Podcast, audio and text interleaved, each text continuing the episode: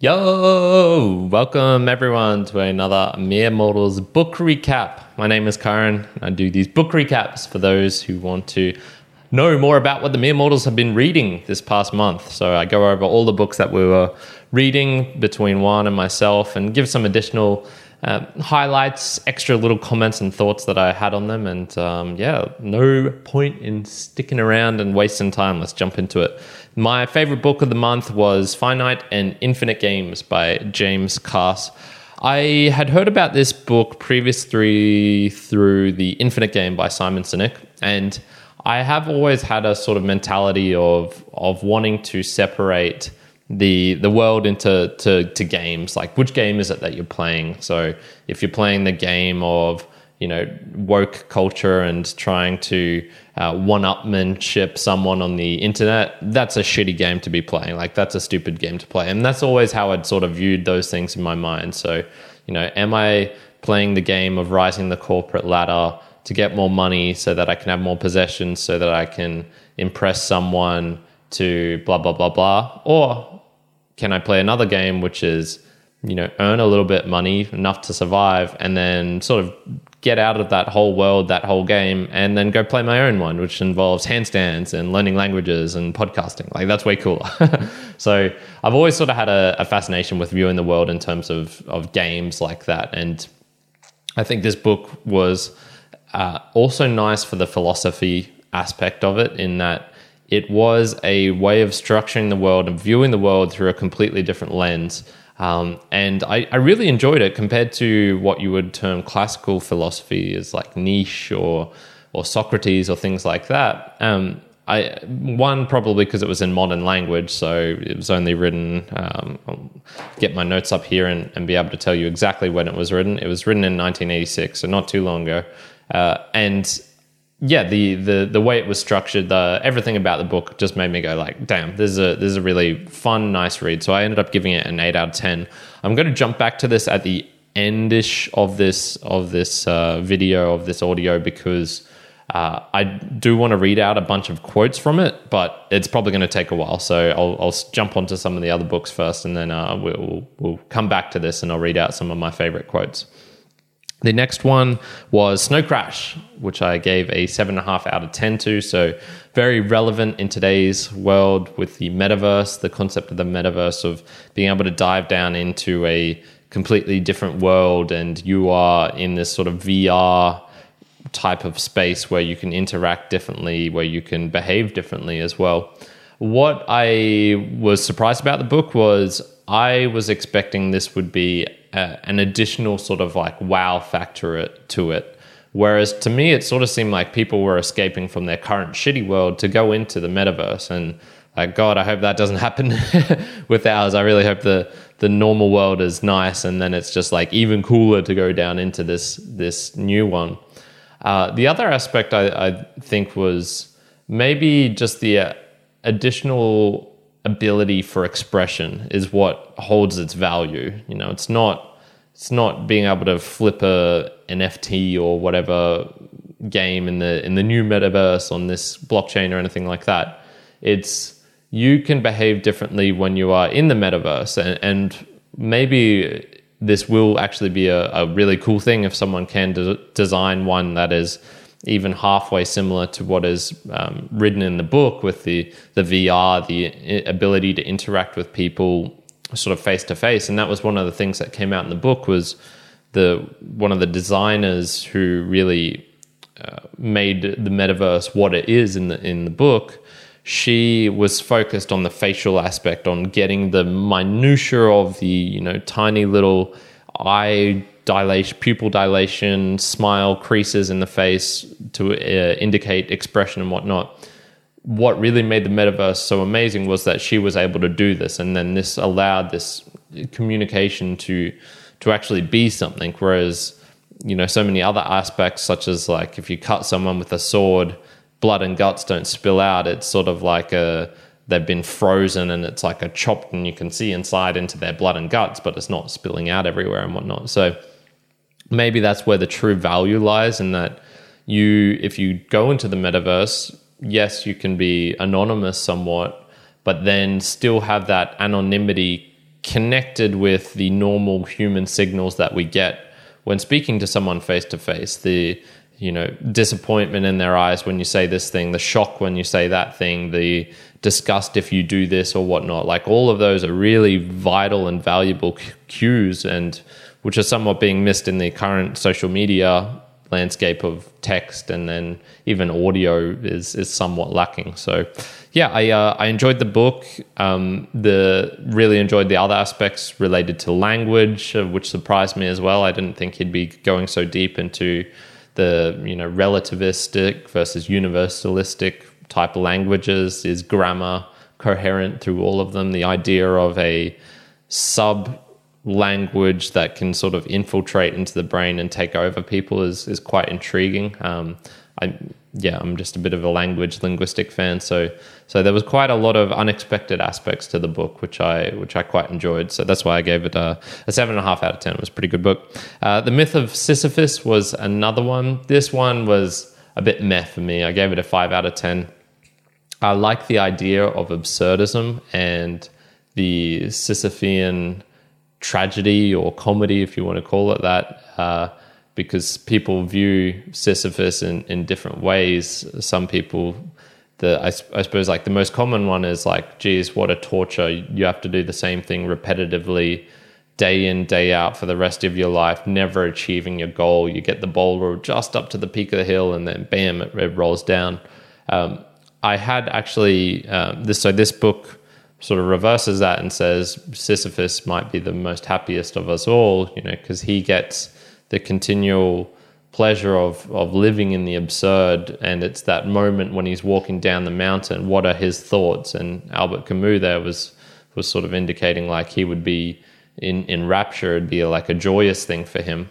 This isn't a new concept to me. I'd actually heard it from a, a blog post a long time ago um, by this guy called Rushvi who who wrote about how Sisyphus might be the happiest of us all because when you can continually chase something, you don't get that disappoint that you know elation, yes, of achieving your goal, but then disappointment of being like, oh, I need a new goal to chase after, otherwise I'm going to be unfulfilled and happy.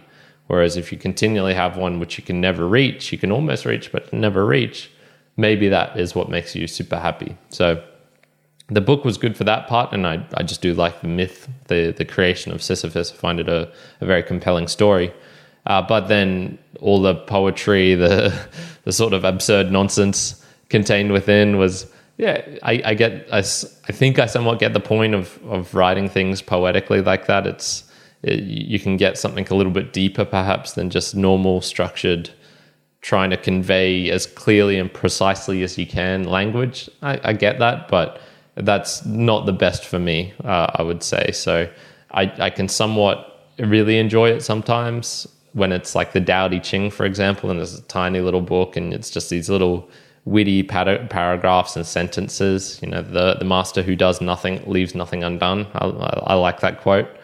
But when it's a full book, it's sort of, eh, I, I get a bit tired of it. So that was, uh, yeah, five out of 10 for me. Nothing, nothing too special. Uh, Juan also had a book called Love Stories by Trent Dalton, who was a Brisbane writer. Um, it was intriguing actually going into the, the book review that Juan did and, and seeing, oh, like, yeah, I, I I know where he's sitting. I, I know that place. I've walked by it all the time. You know, it's probably like at least once a month. Once a month, I walk by that that very same location would I have ever seen that guy there? It's a possibility.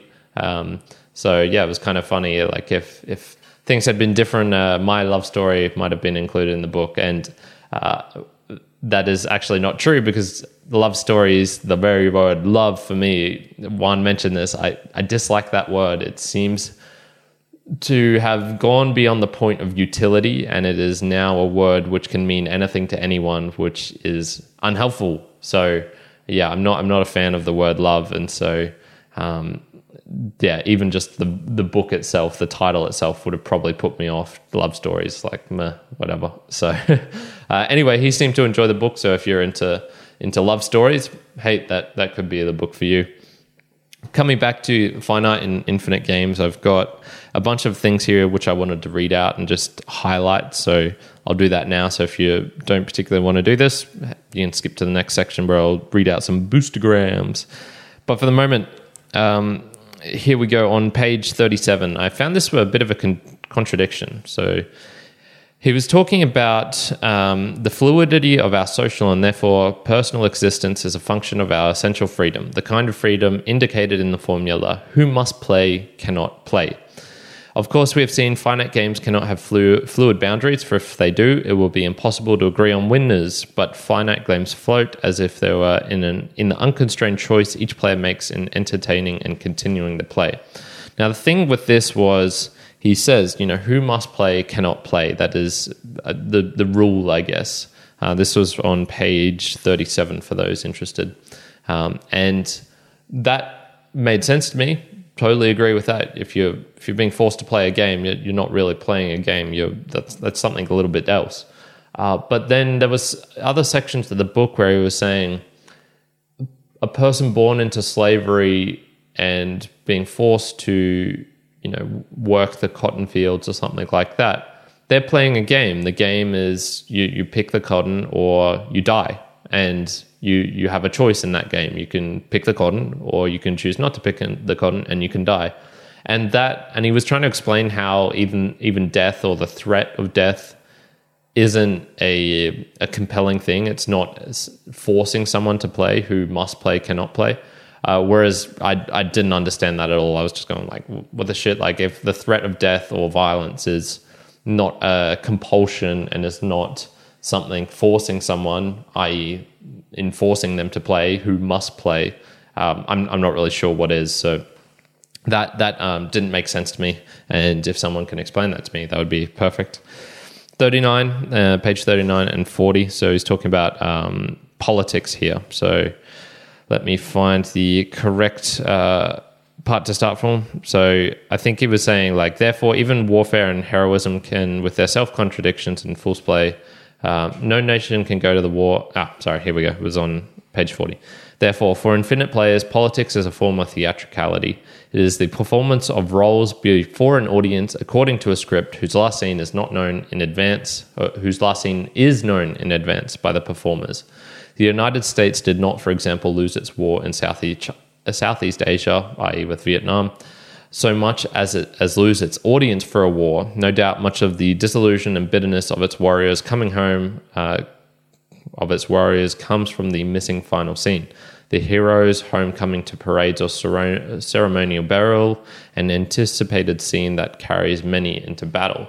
I thought that was a really fantastic point. Yes, what disillusioned that war, what made that war so horrifying and bad for uh, for the soldiers coming home was they weren't greeted as, you know, congrats on your patriotism for fighting for your country, what you believe was right.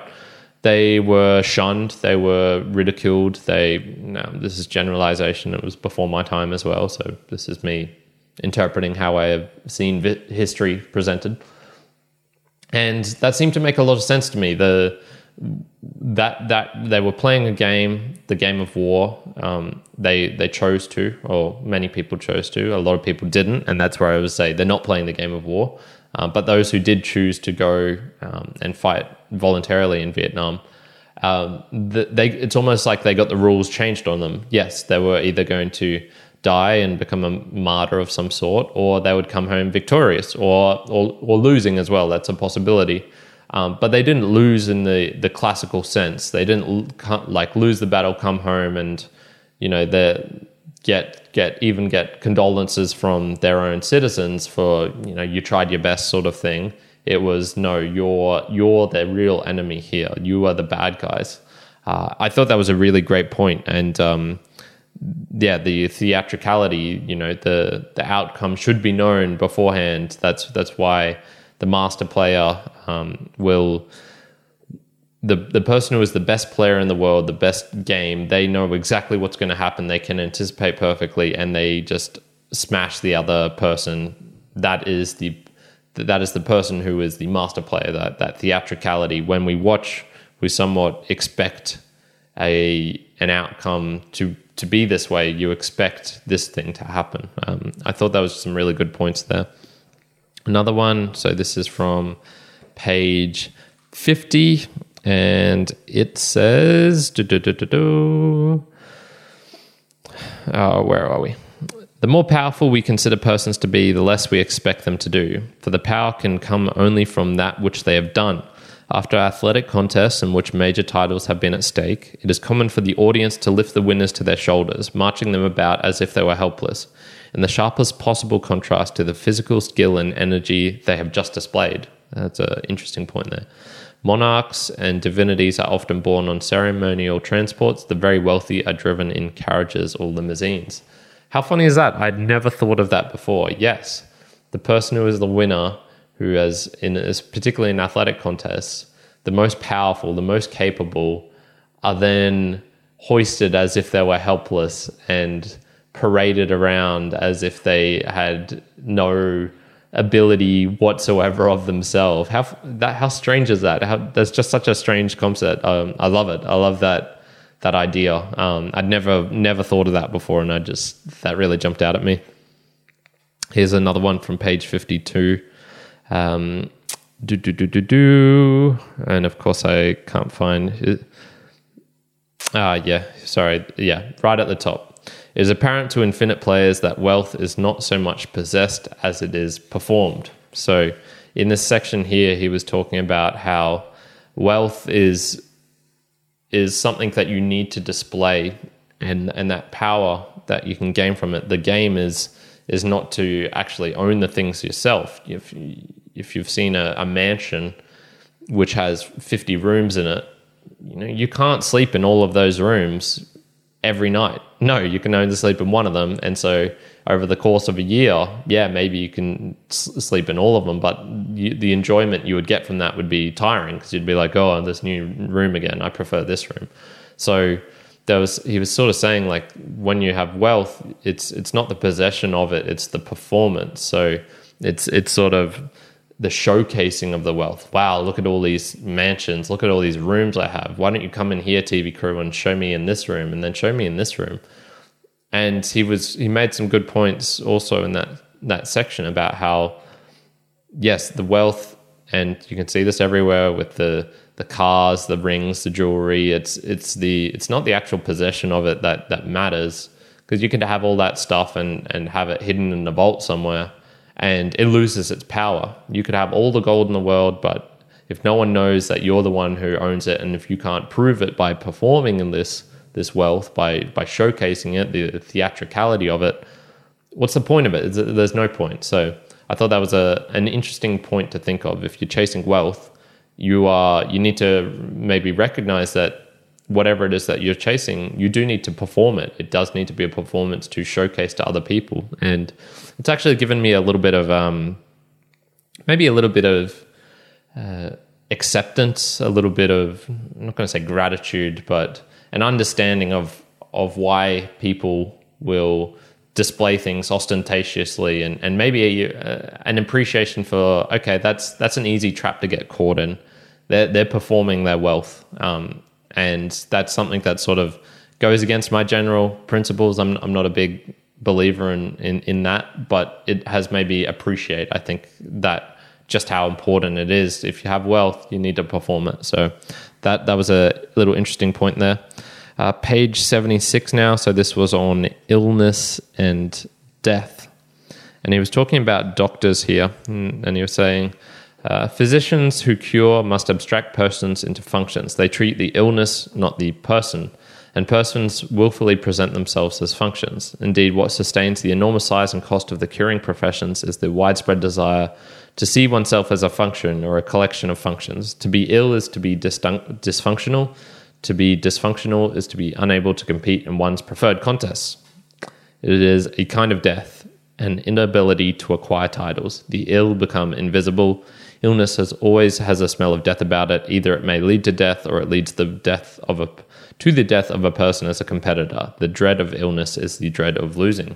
Never really thought of that that way as well. I think this is why I really like this book. It just had different unique ways of looking at things such as illness or wealth or time and presenting it in a way where I was like, oh, yeah, okay, that, that sort of makes sense. Yeah, wealth is performed. Or, ah, illness is a, a death of you un, being under, unable to compete in the game that you want. So that is why illness is associated with death and losing, almost like you're a loser if you're sick because you now can't compete in your i.e. athletic game or the work game or the game of creating more the most friendships or getting the most beautiful wife or you know insert whatever game it is that is playing a finite game you you lose all of them. Whereas if you're playing in the infinite game then being sick is is just part of the game itself. You're not losing anything. There is nothing to be lost there. I, I like that that aspect. That was um,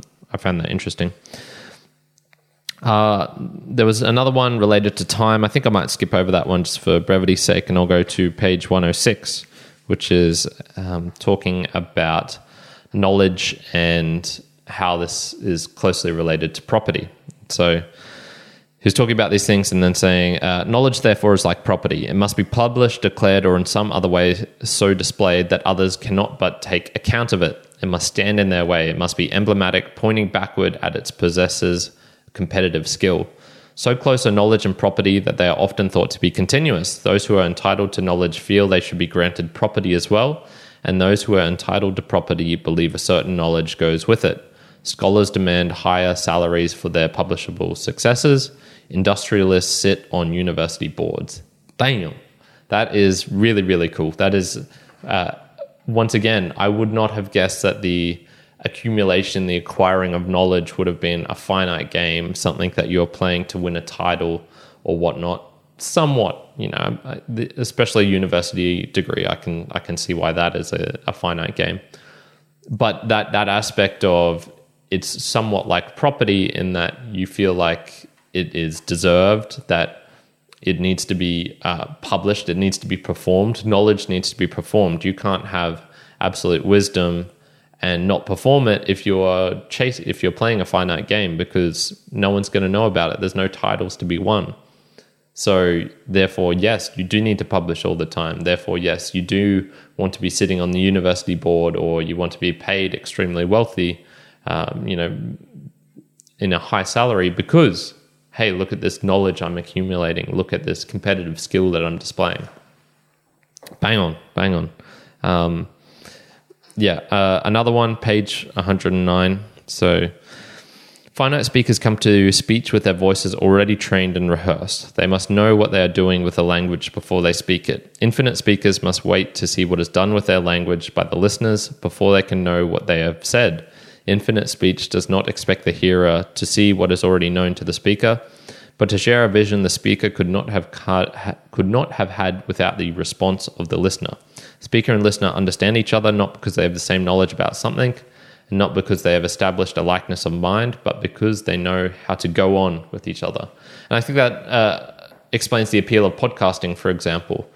You can have infinite speech within that because I'm not exactly sure what I'm going to be saying now. I don't have tons of note like this is my notes here in front of me. It's it's probably 20 words max on, on the general st- structure, the theme of how I wanted to, to present these, and just a reminder for myself. I probably could have done it without it. And that is what speech is it is putting things out into the world, and you're not 100% sure what's going to come out of your mouth. And it can even surprise you what comes out of your own mouth and what you say. And you need to judge what is being said with another person. Speech is somewhat pointless without someone else there to to give you feedback on and and then you can have that dance of them saying something you saying something back and this creates opportunities for sorrow for laughter for joy for happiness for anger disgust like all of these cool things and um, yeah so that is why you might want to try and, and why I want to, you know, perhaps search more opportunities for infinite speech where I can discuss things with someone and, and have those joyous moments of like, whoa, what the fuck? Why did you just say that? uh, in comparison to speech where you know what's going to be said, they know what's going to be said, and yet you have to go through it anyway because the board dictates that we have this conversation because my employer says you need to be aware of etc etc etc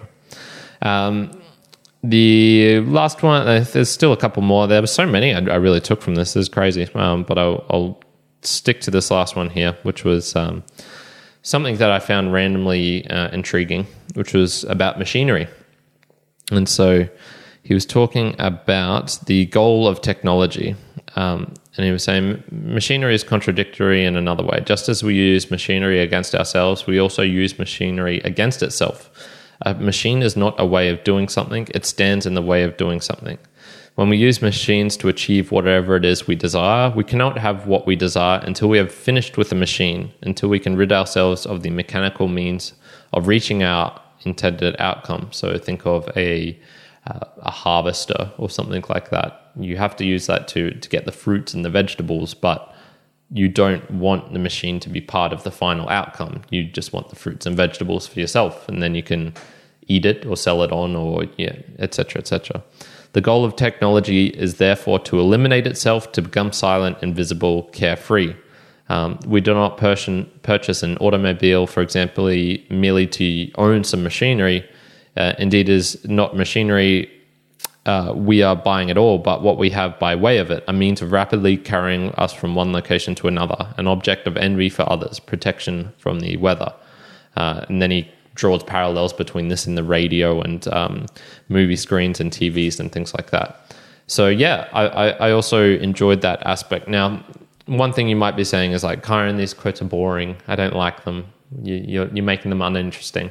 And I could somewhat agree with that because what really jumped out at me was these individual quotes that were contained with the whole paragraph, the section.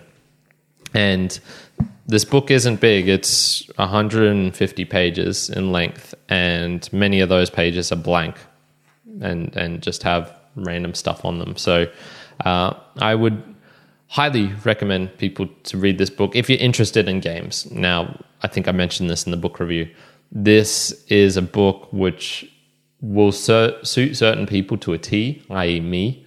Uh, but if you are not interested in how games are set up, how maybe you can view life in terms of being as a game or something like that, you're probably not going to enjoy it because um, it does have a lot of poetic language and it's it's not super clear and definitive on certain things. But what I most enjoyed about this book was the way it made me see some things I'd thought about tons of times before. You know, what is wealth or property or language or things like that, and then turn it on its head and put it in this different context of oh it could be pro- you know it's, it's like a something that needs to be performed it's a theatrical thing that I, I found that super super cool so that's why I really liked uh, finite and infinite games by James Carse and those quotes there all right, let's go on to the, the Boostagram Lounge. So, this is, uh, for those who don't know, a value for value podcast. This podcast can only continue with your help and your support.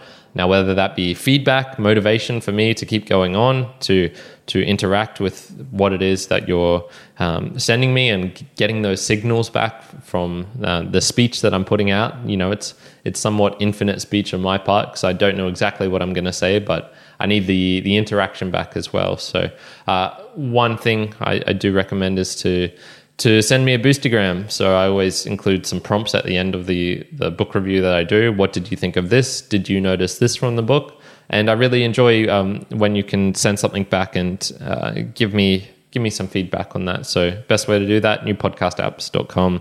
And I would also recommend the Fountain app. And so here we go. We actually have all of our boosts this week from Fountain. So there you go. Um, the first one from Oscar Merry he sent uh, 1,100 sats and says, This one does sound like a slog. Thanks for the summary. And that was on Leviathan by Thomas Hobbes. It was a slog. I can't recommend it to people. Maybe an abbreviated version or like probably it's it's better just going to YouTube and, and looking up like a summary of someone else's interpretation of his words. You, you'll get the bulk of it, but without the needless drudgery that I had to endure. Uh, Peter, the lesson I took away from this book was this even though life is inherently meaningless, it's worth living it anyways because the alternative, i.e., death, is worse. So that is uh, The Myth of Sisyphus by Albert Camus, uh, 2200 sats. Thank you, Peter. Yeah, it's.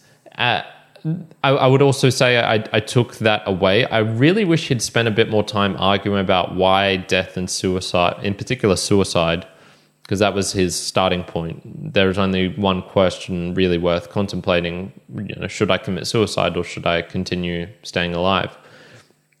And I I wish he'd done a better job really diving into that question. I feel like he, he somewhat answered it, but then moved on to other aspects of absurdism, the the paradox, and things like that. Um, yes, I, I would also.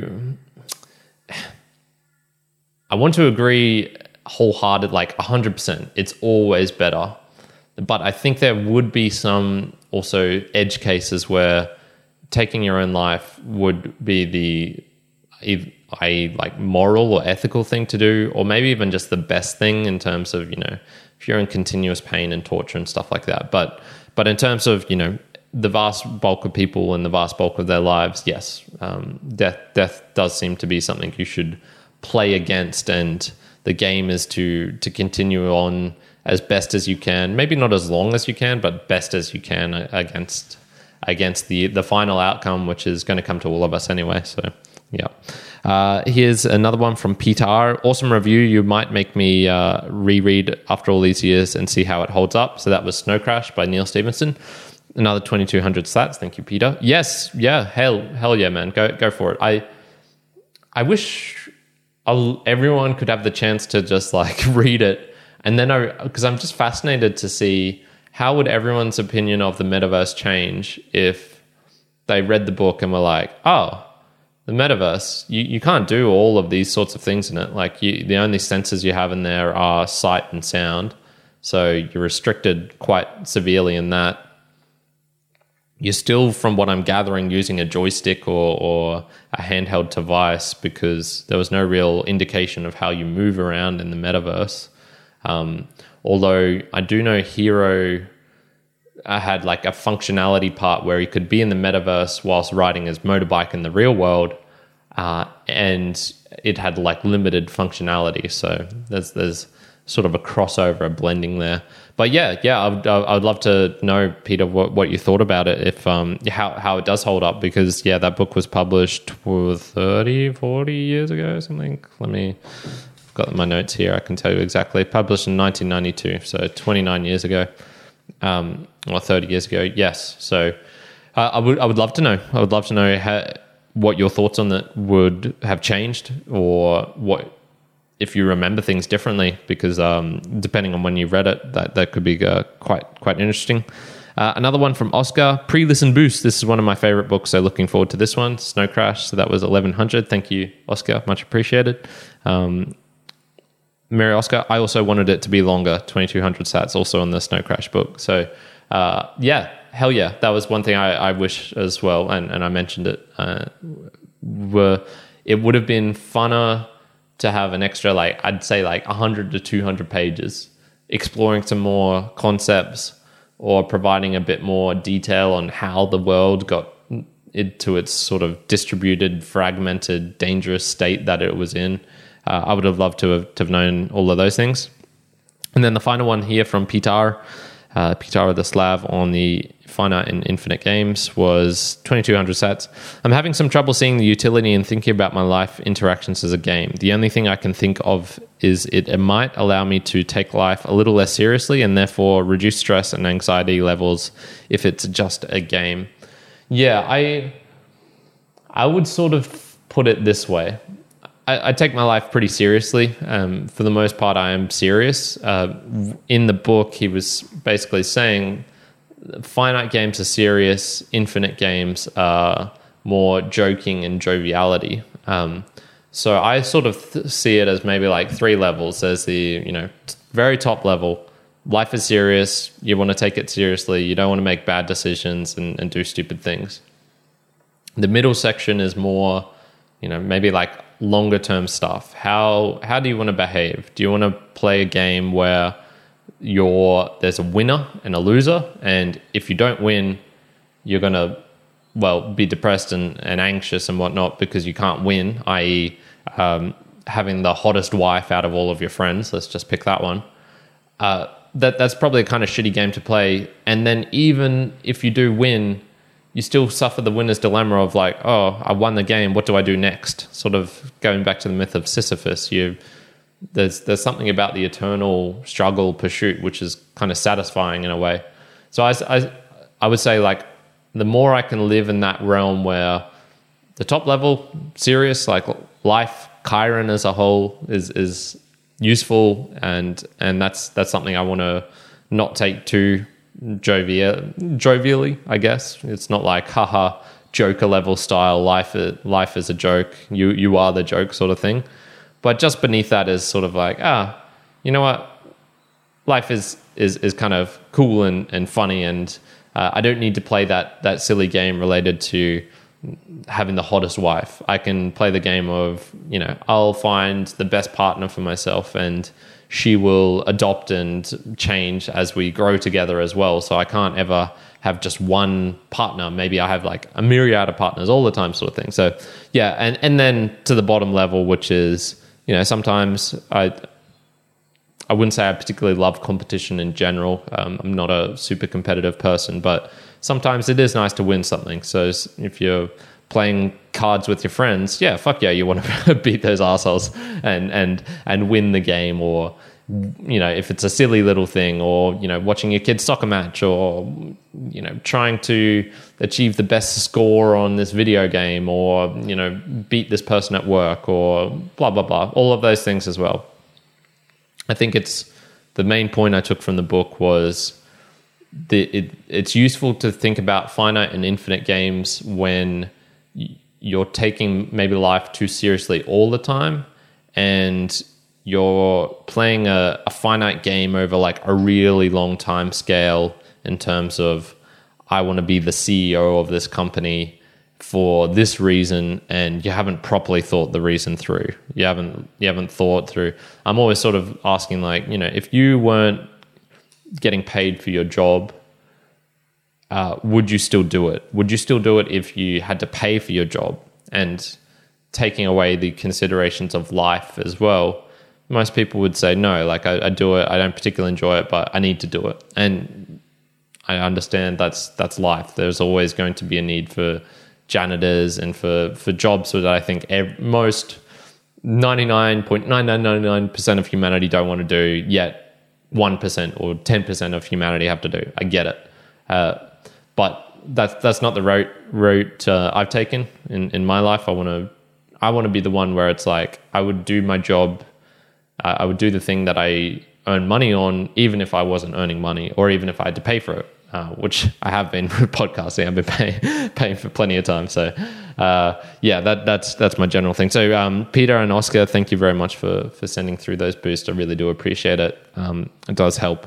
Uh, one with motivation for me, and then those sats helps me to to boost them around to the, the rest of the the Satoshi economy. So they're being put to good use uh, elsewhere in the world. And that is it for the Boostagram Lounge. What is coming up for March of 2022? Is my birthday. That's one thing that's coming up. Yeah, yeah.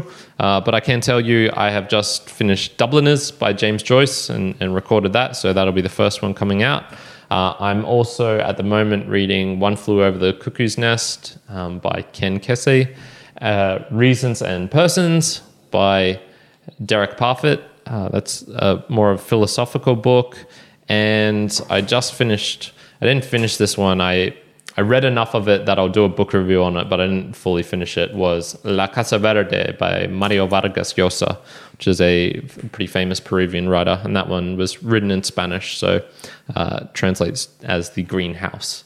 Um, and yeah, those are those are the books that I'm currently reading, and hopefully will have presented for you by the end of March. And um, yeah, thank you for everyone who has listened in, for obviously for Oscar and, and Peter for sending a boost. And I highly recommend everyone else to, to send a boostagram. If you are listening, watching, go to newpodcastapps.com and honestly use Fountain.